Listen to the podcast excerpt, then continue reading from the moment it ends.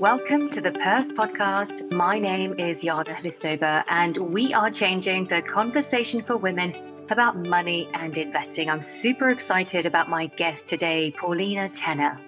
Paulina is an entrepreneur, an angel investor, an author, a TEDx speaker, and a founder of GrantTree, which was started with a purpose to help tech startups navigate the complex world of government funding. Since 2010, the team grew organically from 2 to 50 and raised over 200 million pounds for more than 600 technology startups and scale-ups using solely government funding schemes such as R&D tax credits and Innovate UK grants. GrantTree is also an open culture company which pioneered a self set salary scheme and an empowering culture governed by holacracy. Paulina is also a seed investor, a startup mentor, and an author of Laid Bare What the Business Leader Learned from the Stripper, describing leadership lessons she learned as a burlesque dancer.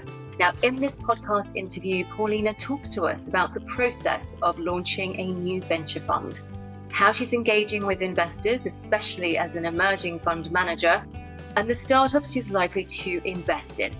We talk about Paulina's journey as an angel investor, female founders' access to capital, and how she's personally investing her own money outside of angel investing. And to finish up, Paulina shares advice for women who want to become angel investors or indeed emerging fund managers. I hope you enjoy this interview as much as I did. Please note that the interview is for informational purposes only. We do not provide investment advice.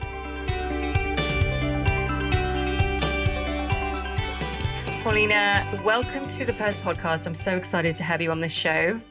Oh, it's such a pleasure to be here. Thank you so much for inviting me. Much appreciated. We're going to be talking about money and investing. But before we do that, can you tell us a little bit about yourself and specifically your journey to where you are today? And I'm also very interested to know what inspired you to start your own business 11 years ago Absolutely. So I wear quite a few hats, as you alluded to. I am a founder. I have a company called GrantTree, which I started 11 years ago. And these days it's over 50 people strong and it's delivered over 200 million worth of equity free funding from the government to startups and scale ups. I'm an angel investor, so I've invested in 11, 12 companies in the last seven years. I am also a speaker and an author. I've got my first book coming out in November, which is really exciting. A fun fact about me I used to be a burlesque dancer as a hobby. So the book is called Laid Bare What the Business Leader Learned from the Stripper. And it's talking about my two personalities and how they kind of interact together. So, yeah, what inspired me to launch my business?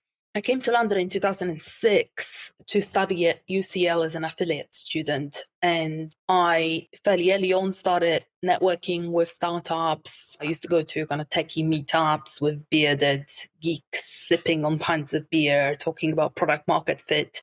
Back then, I had no idea what product market fit was, but I would do my best to take part in those conversations. And it just fascinated me. I started my first business with a much older business partner who I learned quite a bit from. And at some point, I felt ready to start GrantTree. It just seemed like good time. I wasn't in a very good financial position at all. I was really hungry to make a good living for myself and make a success out of it. I did it with my then boyfriend and now husband, which can be tricky, but worked for us as a couple to do it together. And yeah, I haven't looked back. I think it's probably the most interesting career choice to start a business because you learn so much about yourself and you evolve as a human being as the business evolves. That's fantastic. I mean, I know for myself from a very young age, I wanted to be an entrepreneur. It's just something that you feel in your bones, isn't it? Almost. You're excited by the innovation, the newness, creating something new and building it. Oh, yeah. Absolutely. And the joy of creating something that wasn't there before is just amazing. And it just gives you so much energy to know that you can actually affect something in the world. You can birth something. You can influence an entire market or industry. And I think there's nothing like it. There are obviously many satisfying and fulfilling career choices, but I really think there's nothing like entrepreneurship. It's certainly not the easiest path, but it is the most challenging and the most rewarding. Now, you're a founder, which you've just talked about, an angel investor, and you've recently started looking into launching a new venture fund. I'm curious to know why you've decided to launch a new fund and how that thought process took place. And if you can share how you're going about setting this up. Good question. So I'm still very much in the throes of it. So GrantTree has grown to a point where it's kind of self-managing. So we've got a really skilled CEO, a lady who used to be our FD before, and I'm free to focus on other projects. And it just seems like a natural career move. I've always been passionate about startups, helping founders, investing in startups as an angel as well, mentoring startups. And it just seems to be the right next move for me career wise to invest out of a venture fund. It's not easy to raise a fund. and there's a lot of due diligence that goes with it on both sides. So the LPs, limited partners, would do a lot of due diligence on you, ask about your track record, etc. And you need to do a lot of due diligence on them. I recently got a bit burned. There's an investor that offered me a substantial amount of money but having done some checks on that person, I realized that it's not really a good idea to take money from them. So again, due diligence checks go both ways. It's definitely not the easiest process. There's also FCA accreditation, which you need to get for a fund, which is a process that's quite costly and takes a few months. And then, you know, the whole responsibility of investing somebody else's money, of providing a decent ROI on that is an important part of it. What else can I say? I'm still very much learning. I'm asking a lot of questions. So it's very much a learning curve, which is enjoyable. And the brand is called Little Whale Ventures because we help little whales become big whales and make some serious moves. Oh, I like it. Thank you. Who are you working with to develop your thinking and understanding around how to launch the fund? Do you have advisors? You mentioned that you're reaching out to other women in venture. Who's kind of inspired you or inspiring you to do this? People like, for example, Check Warner, who is a GP and founder of ADA Ventures. They focus on underestimated founders, and female founders is one of the categories that they're interested in. Really look up to her and what she achieved she put together a document on how she raised this fund, and it was really helpful to go through it and it answered a lot of questions that I had. So there are definitely people in this space I'm looking up to. There's someone who agreed to be an advisor to the fund who's had seven exits and quite a lot of experience in M&A, etc. So yeah, still kind of on the lookout for the right types of advisors and non-execs. So it's very much work in progress, but again, really enjoyable work of talking to people I look up to, learning from them. Having the right people around you, especially when you're launching something for the first time, right? Whether it's a startup or a fund or what have you, having these advisors, knowing who's right for you, who can give you the appropriate advice is, is absolutely key. And then the next step is how are you thinking about the investors that you want for your fund. So, what's the process of deciding who to target? How do you engage them? How do you get them on board? Especially if you're starting out as an emerging fund manager. I'm sure this is all the stuff that you've got in your head at the moment. Absolutely. Some people learn from books, some people learn in courses of all sorts. All I know about business, I've learned from other people that I've done business with. So for me, the way I learn is to go out there, meet people for coffees, lunches, collaborate with them where possible. And I think it's actually amazing that people in the startup industry and in venture in general, unless they're super busy, which also happens, but in general tend to be really helpful and really open. And that's absolutely fantastic that there's this kind of spirit of like knowledge sharing and we're all in this together. So let's help one another instead of kind of seeing one another as competition. I love that about startups and about investors as well, that there's this sense of collaboration and creating something bigger together, like a whole support ecosystem for startups. And the more of us are investing, the more of us are advising startups, the better. Yeah, absolutely. And how does it feel as a female stepping into this space? We know that there are still so few angel investors. I think in the UK, it figures 14, 15%, or I think it varies between 14 to 17% of angel investors. And then in terms of female VCs, got talk- the figures for the US mm-hmm. somewhere because I was actually during the weekend I was recording a talk for Lady Karren Brady's Women in Business and Tech Expo. So for the US, 29.5% of angel investors are female and 11% of VCs are female. In the UK, I don't have the stats of the UK, but I'm, I'm sure that what you're saying is correct. There's definitely a movement in the right direction in terms of more and more women deciding to be involved in startups and deciding to be investors. I'm really inspired by someone called Angel Gambino. She is really talented, multi exited founder and investor based in the Bay Area. I'm in her clubhouse rooms sometimes a few times a week.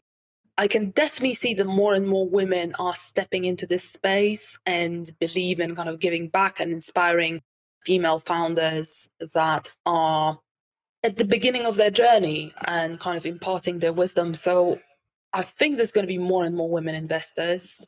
I definitely believe in supporting women and underrepresented founders myself. So I would love to see as time goes on that more women are more risk friendly approach. So it's a bit of a cliche that women are not very risk friendly.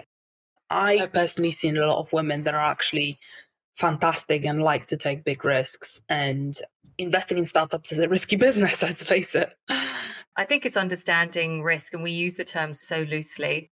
But if you have all the information that you need, it's about taking calculated risk, and you need a little bit of courage. But women have proven time and time again that they're more than happy to take that risk, just like you're doing, Paulina. And mm. it's, you know, it's very new, right? It's new territory. Even though you've been angel investing, setting up a venture fund is a completely different beast.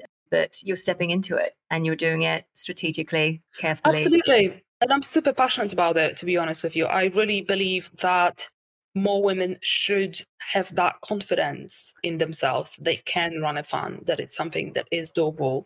And I'm really looking forward to actually being in a position, hopefully in the next few months, when I can start investing much bigger checks into startups. Um, the fund will be writing checks of between 250 to 500k, so much bigger than my usual angel checks, which are 10 to 20k, sometimes 50.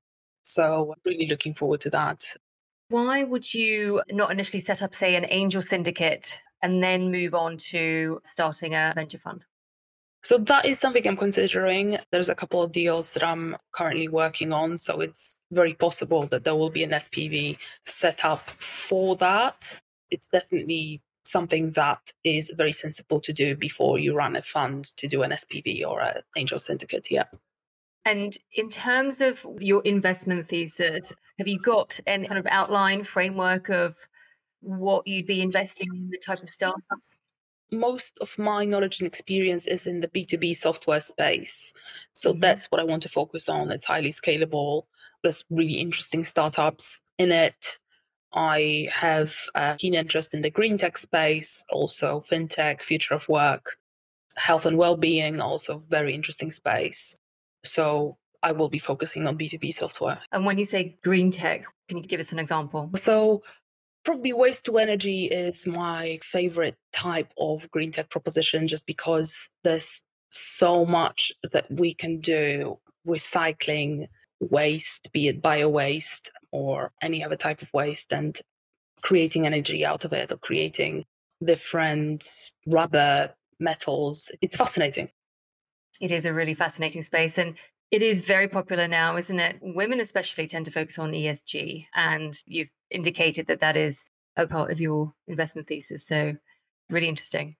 Do you have an idea of how much money you want to raise for this fund? 10 to 20 million pounds for the first fund. Okay. So, once you raise the money, how are you thinking about diversifying and managing risk with that fund? I think just focusing on different verticals within B2B software, having founders from a variety of backgrounds and with a variety of experience, having obviously female founders and underestimated founders definitely in the mix. Mm-hmm.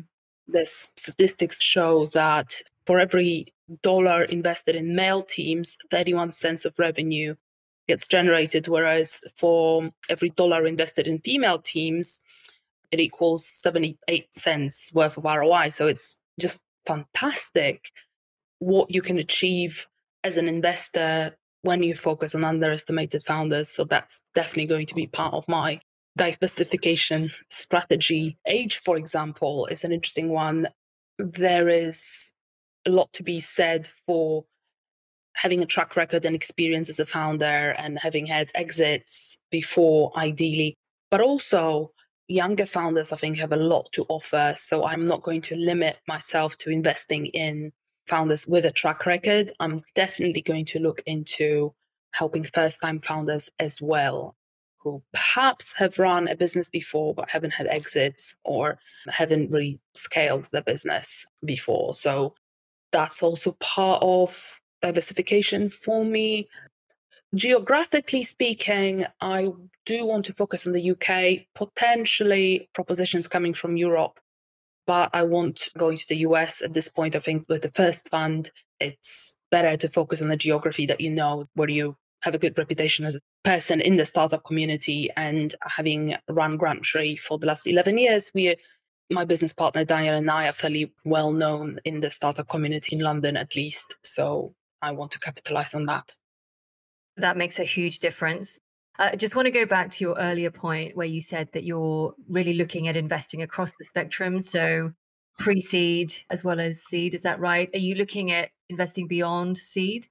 There will be a proportion of the fund reserved for follow ons. So, yes, but we'll only invest in Series A's, for example, of startups where we've had some equity in their seed or pre seed round.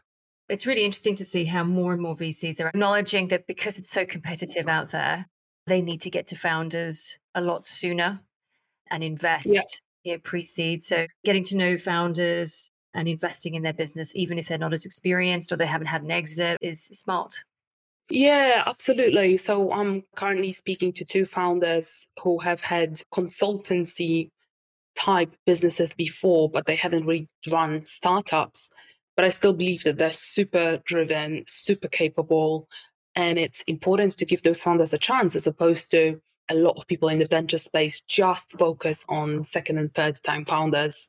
Obviously, it's an approach to limit risk, but I really believe that those first time founders should be given a chance as well.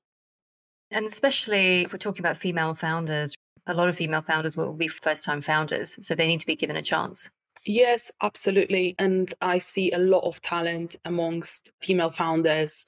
Women tend to be quite frugal with money. They usually ask for less money than men uh, when they're raising finance, which is not really a great thing. So I encourage women to look at how to raise, for example, instead of raising uh, for a runway of six months, raise for a runway of 12 to 18 months. So be bolder and more clear when it comes to their ask.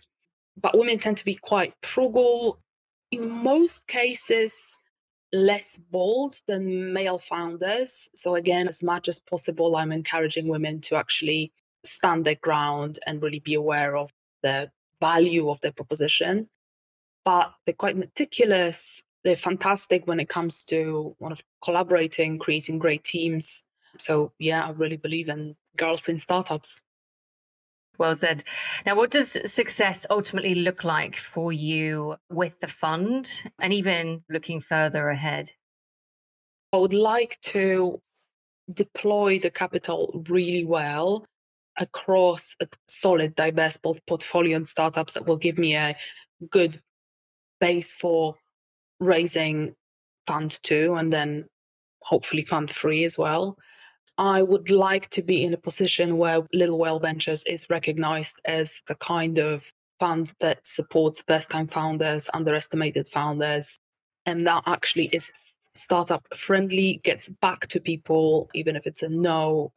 there's some feedback that we can offer. So I wouldn't want to be one of those investors that seems very unapproachable and actually difficult to get anything in terms of feedback out of.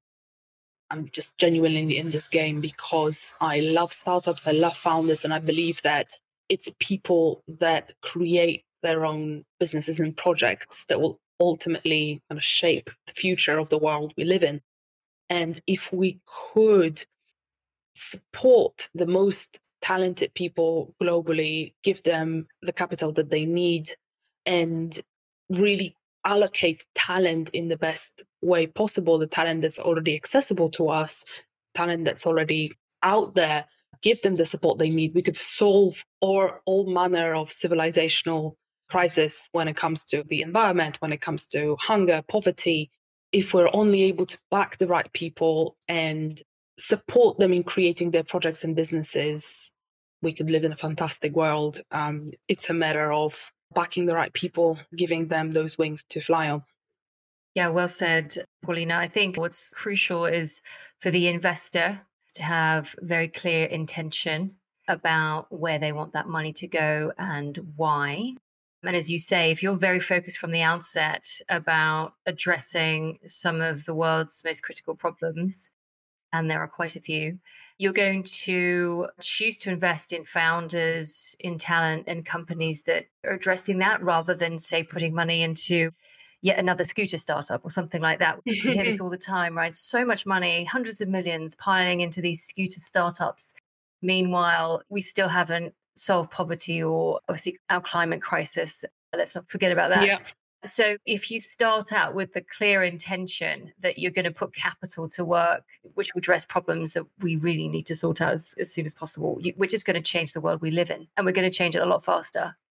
Absolutely. And that's why I'm putting my money where my mouth is. I'm a massive believer in human potential, in the fact that we already have all the talent and all the resources we have globally speaking. It's just a matter of finding that talent and deploying those resources in the right way and we are in a position to solve all the problems we are facing as a civilization if we identify the right people and support them.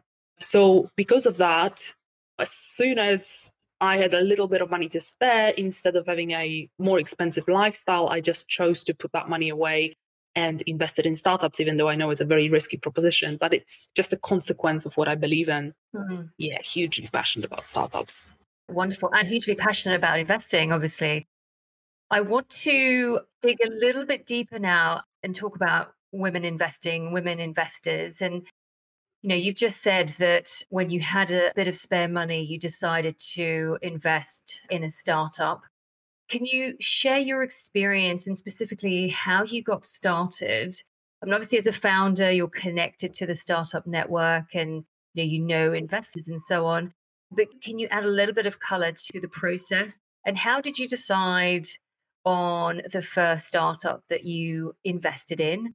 And just as another question, do you choose to invest as part of a community or a syndicate or more individually? My first investment was part of a syndicate.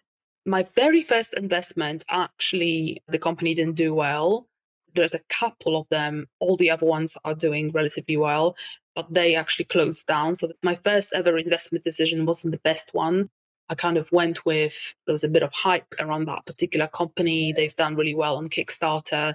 And I probably haven't done enough due diligence on them, to be really honest. But my second and third have done much better.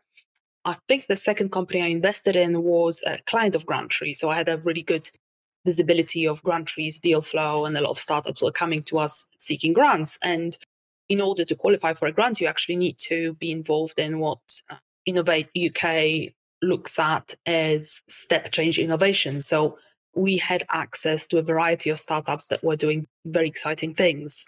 And I think my second investment that came through GrantTree's deal flow, they raised quite a few rounds following on from that first round I got involved in, and they're doing quite well as a company actually.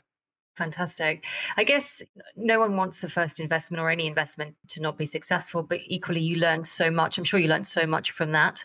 Absolutely. Yeah. And because it was under SEIS as well, I got most of that money back. as a tax saving. So I think SEIS and EIS schemes are absolutely fantastic in terms of what they're doing to encourage movement of capital and encourage more investment in startups. So SEIS is essentially where I think startups can raise to 150,000. Is it still that? Yes. And as an investor, you can get 50% back on your investment if things don't go according to plan. Yes, 50% back as a tax rebate. So as a write off, mm-hmm. essentially, whatever, if I invest £10,000, £5,000 is saved in terms of my personal tax return. Yeah. And it must have really brought home the idea of yes, I need to do my own due diligence. I need to understand what this business is actually doing. Of course, it's a lot easier to do if you have access to the information, right? What stood out in your experience as a female angel investor? I'm specifically interested to hear whether you've picked up on any patterns or ways in which women think and invest, which may be a little different compared to men, and whether you've seen in practice how this might be benefiting female entrepreneurs. I think women are getting more and more risk friendly as opposed to risk averse. As I said, I've met quite a few women on my path as an investor who have taken considerable risks and done really well. I would like to see more women raising finance. So, statistically speaking, women tend to finance their businesses via loans or their own savings more so than going out there to seek investors. And I'd just like to see more female founders feeling empowered and really believing in the value of their proposition and getting out there to meet investors. What differences have I seen between male and female investors? Not that many, to be honest. I think we're more similar than the industry would like to believe. I've met both fantastic male and female investors who really love supporting founders and obviously are motivated by a possible return. And that's always on our minds as investors that we need to be backing startups that could potentially end up getting 5 to 10% bigger in the next few years and could potentially become business valued at a few hundred million pounds or dollars because we know that eight or nine of the companies that we invest in will not do that well. So it's super important to pick the ones that have at least the potential to scale so that the one or two out of our portfolio hopefully do really well. And it put us in a position where we put back even more into the startup scene. Now, I didn't actually put this question initial questions, but I'm going to ask you anyway. We can always edit this out. but this is a question about personal investing. Now, you already talked about the fact that you're an angel investor. So you invest your own money into startups and you're setting up this VC fund. You're a founder as well. How do you think about investing in other ways? Being a founder is high risk, investing in startups is high risk do you invest your money in any other ways? How do you make sure that, there's a bit of balance? So, absolutely, as an investor, you have to diversify. I would not encourage anyone to put their entire savings into startup investing. That would not be responsible. So, I've done quite a few things over the years. I've invested in, so I've done property loans.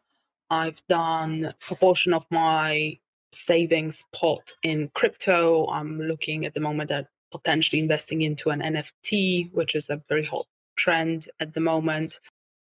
I've done some B2B loans through a company called ArchOver Capital. So, yeah, there's quite a few things that I have done to make sure that I diversify my investment approach and a proportion of it goes into startups.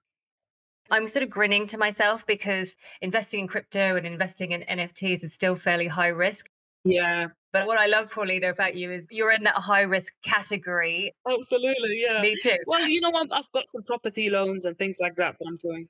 It is the way I'm wired. I mean, that's why I'm so in love with startup investing. I, I understand that most of the capital put into startups will just be lost. But that's why I like to invest in companies where kind of looking back, mm given how passionate they are, how driven they are, looking back, I'm almost happy to invest that money knowing that in 80 to 90% of cases it will be lost. But I just want to support those mm. people mm. because of how passionate they are. It's very mission driven as well. And of course, if you consider a startup to be a lot more riskier than what you'd normally put your money in, you just reduce the check size. And I think it's easier now to put in, say, a thousand pounds as opposed to writing a check for 25,000 or 50,000. Yeah. So there are ways to manage that. People shouldn't be put off by the risky nature, but it's it's very individual and obviously this is not investment advice. Everyone should do their own research. All right, so my last question Paulina. Again, thank you for sharing everything you have. Very exciting time for you. Just talking about it makes me very excited, thinking, great, we've got another female led venture fund in the making in the UK. It's fantastic. so, my last question What advice do you have for women who want to become an angel investor? So, they've never angel invested before, or, and or, they're thinking about becoming a VC fund manager? First of all, just get really clear what your strengths are and do it with people that will complement you and get really clear what kind of help and support you need and how you learn best. So, personally, I learn from meeting people and talking to them, following their example. It might be a good idea for you to do a course on angel investing, for example, or read books. You know yourself. So, surround yourself by a support network and people such as co founders, but also advisors that will really complement you and really give you that boost of confidence that really believe in you. Cultivate that self knowledge and believe in yourself to begin with, and then surround yourself by people who will have your back. Wonderful advice. Now, for listeners who want to connect with you, how can they find you? And also, did you want to share any more about your book and when it's out? When can we all get our hands on it? Of course. So, my company, GrantTree's website is Grant Tree that's www.co.uk. My personal website is Paulina, P A U L I N A, Tenner, as in 10 pounds, paulinatenner.com. I am also Paulina at Paulina Tenner on Twitter, Instagram, Facebook, and Clubhouse.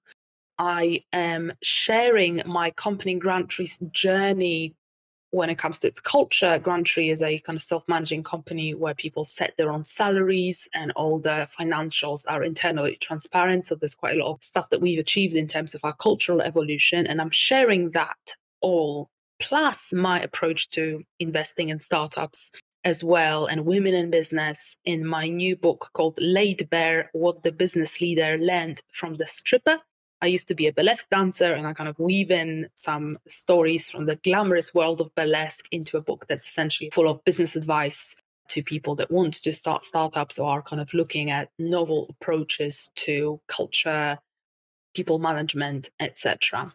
If you'd like to know more about the book or, or pre order it, it's paulinatenner.com forward slash book. And I would love to be in touch with you and just answer your questions, hear your stories. So ping me an email or get in touch with me on social media. Please get in touch with Paulina, get her book. I can't wait to read it. and we'll catch up soon, Paulina. Thanks so much for your time. Absolutely. Thanks a lot, Yana. Thank you for joining me today. If you would like to connect with me, you can find me online at Join the Purse or you can subscribe to our newsletter, jointhepurse.substack.com. Until next time, goodbye.